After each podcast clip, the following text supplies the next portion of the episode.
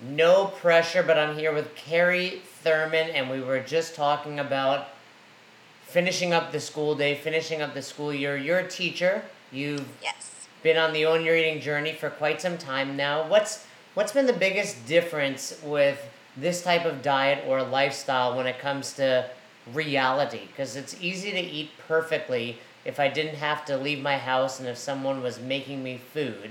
But for most of us, that's not real life. Right. Um, I think that the the best thing about flexible eating is that I do not feel restricted at all. I've done every every diet ever made ever ever, um, and this one gives me food freedom. Um, so I'll call it that food freedom. I like that. Um, Food freedom.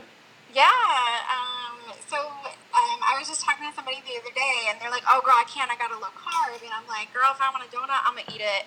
I just rework my numbers and make the donut fit. And if I didn't, like later down the road, like all I would be thinking about was that donut, and then I would binge and eat like a whole dozen. So, um, flexible dieting gives you food freedom. I, Um, I really love that. We're gonna coin that food freedom. So you mentioned Yes. donut. What are some other foods?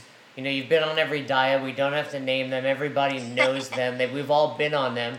But what are some foods you currently eat while you've been losing weight that you couldn't eat in the past? Um, ooh, that's that's a good question. Um, I feel like I eat pretty clean as far as all of the foods I still get in my fruits and my vegetables. Um, but like the one thing that I'm super like obsessed with is Greek yogurt with strawberries and um, like a tangerine um, and some chocolate chips in it. Um, that's like my favorite snack ever.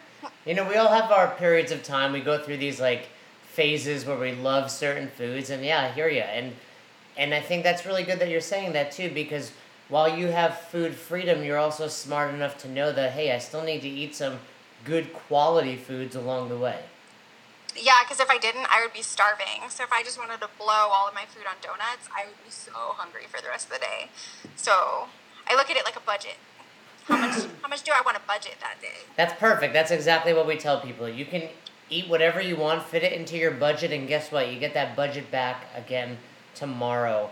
People that don't know Uh-huh. you, they're not in our tribe or in our lifestyle group, don't know that you are one of the finest teachers in this country. You were the state's best teacher, is that correct?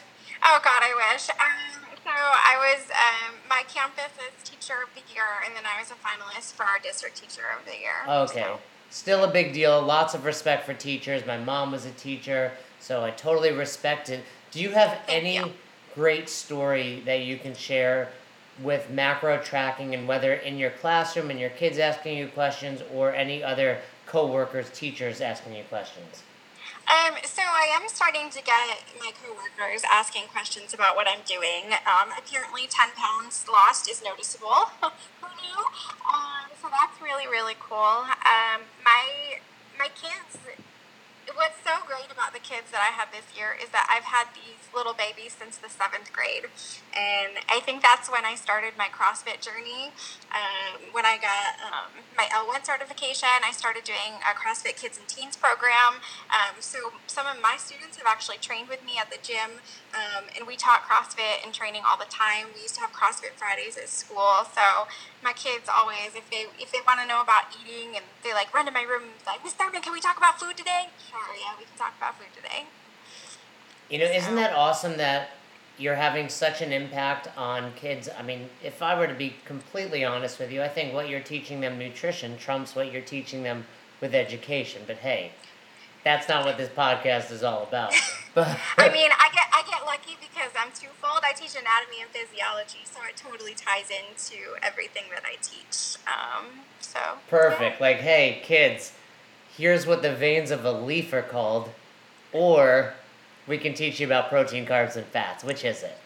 So, right? and here's what your veins look like with a fatty plaque and atherosclerosis. So That's right. That's either right. one is totally fine. I'm just saying, in, in elementary school, we learn all these things that we never need, and no one teaches us about nutrition. So it's really awesome that you're having such a great impact on the kids. And tell us more now. You said you've lost 10 pounds, it's noticeable. I mean, if you follow Carrie on, on social media and you see her working out, it's very obvious you train hard.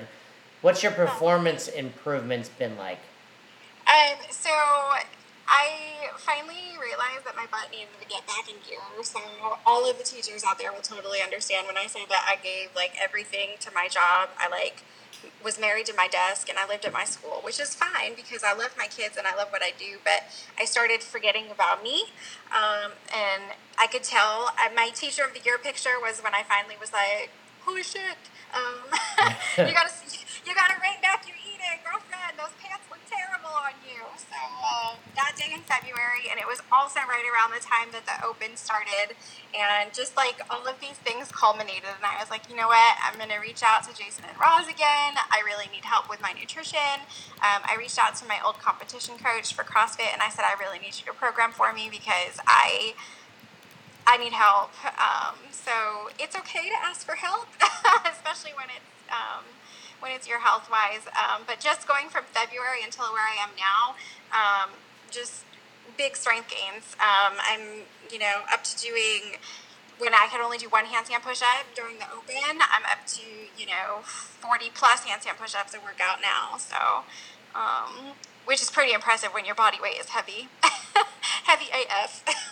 yeah, I mean, you, your body weight may be heavy, but you certainly look fit, and your performance shows just how fit you are. You know, the number on the scale only means so much. My relationship with gravity.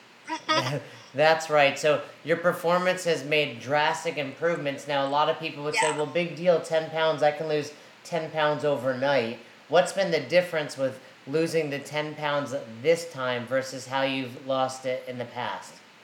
So I haven't had to deprive myself this time, and I I know you tell people that they are snowflakes and they're not special, uh, but I feel like I am because I have Hashimoto's thyroiditis and I also have PCOS, which makes losing weight like 150 times harder.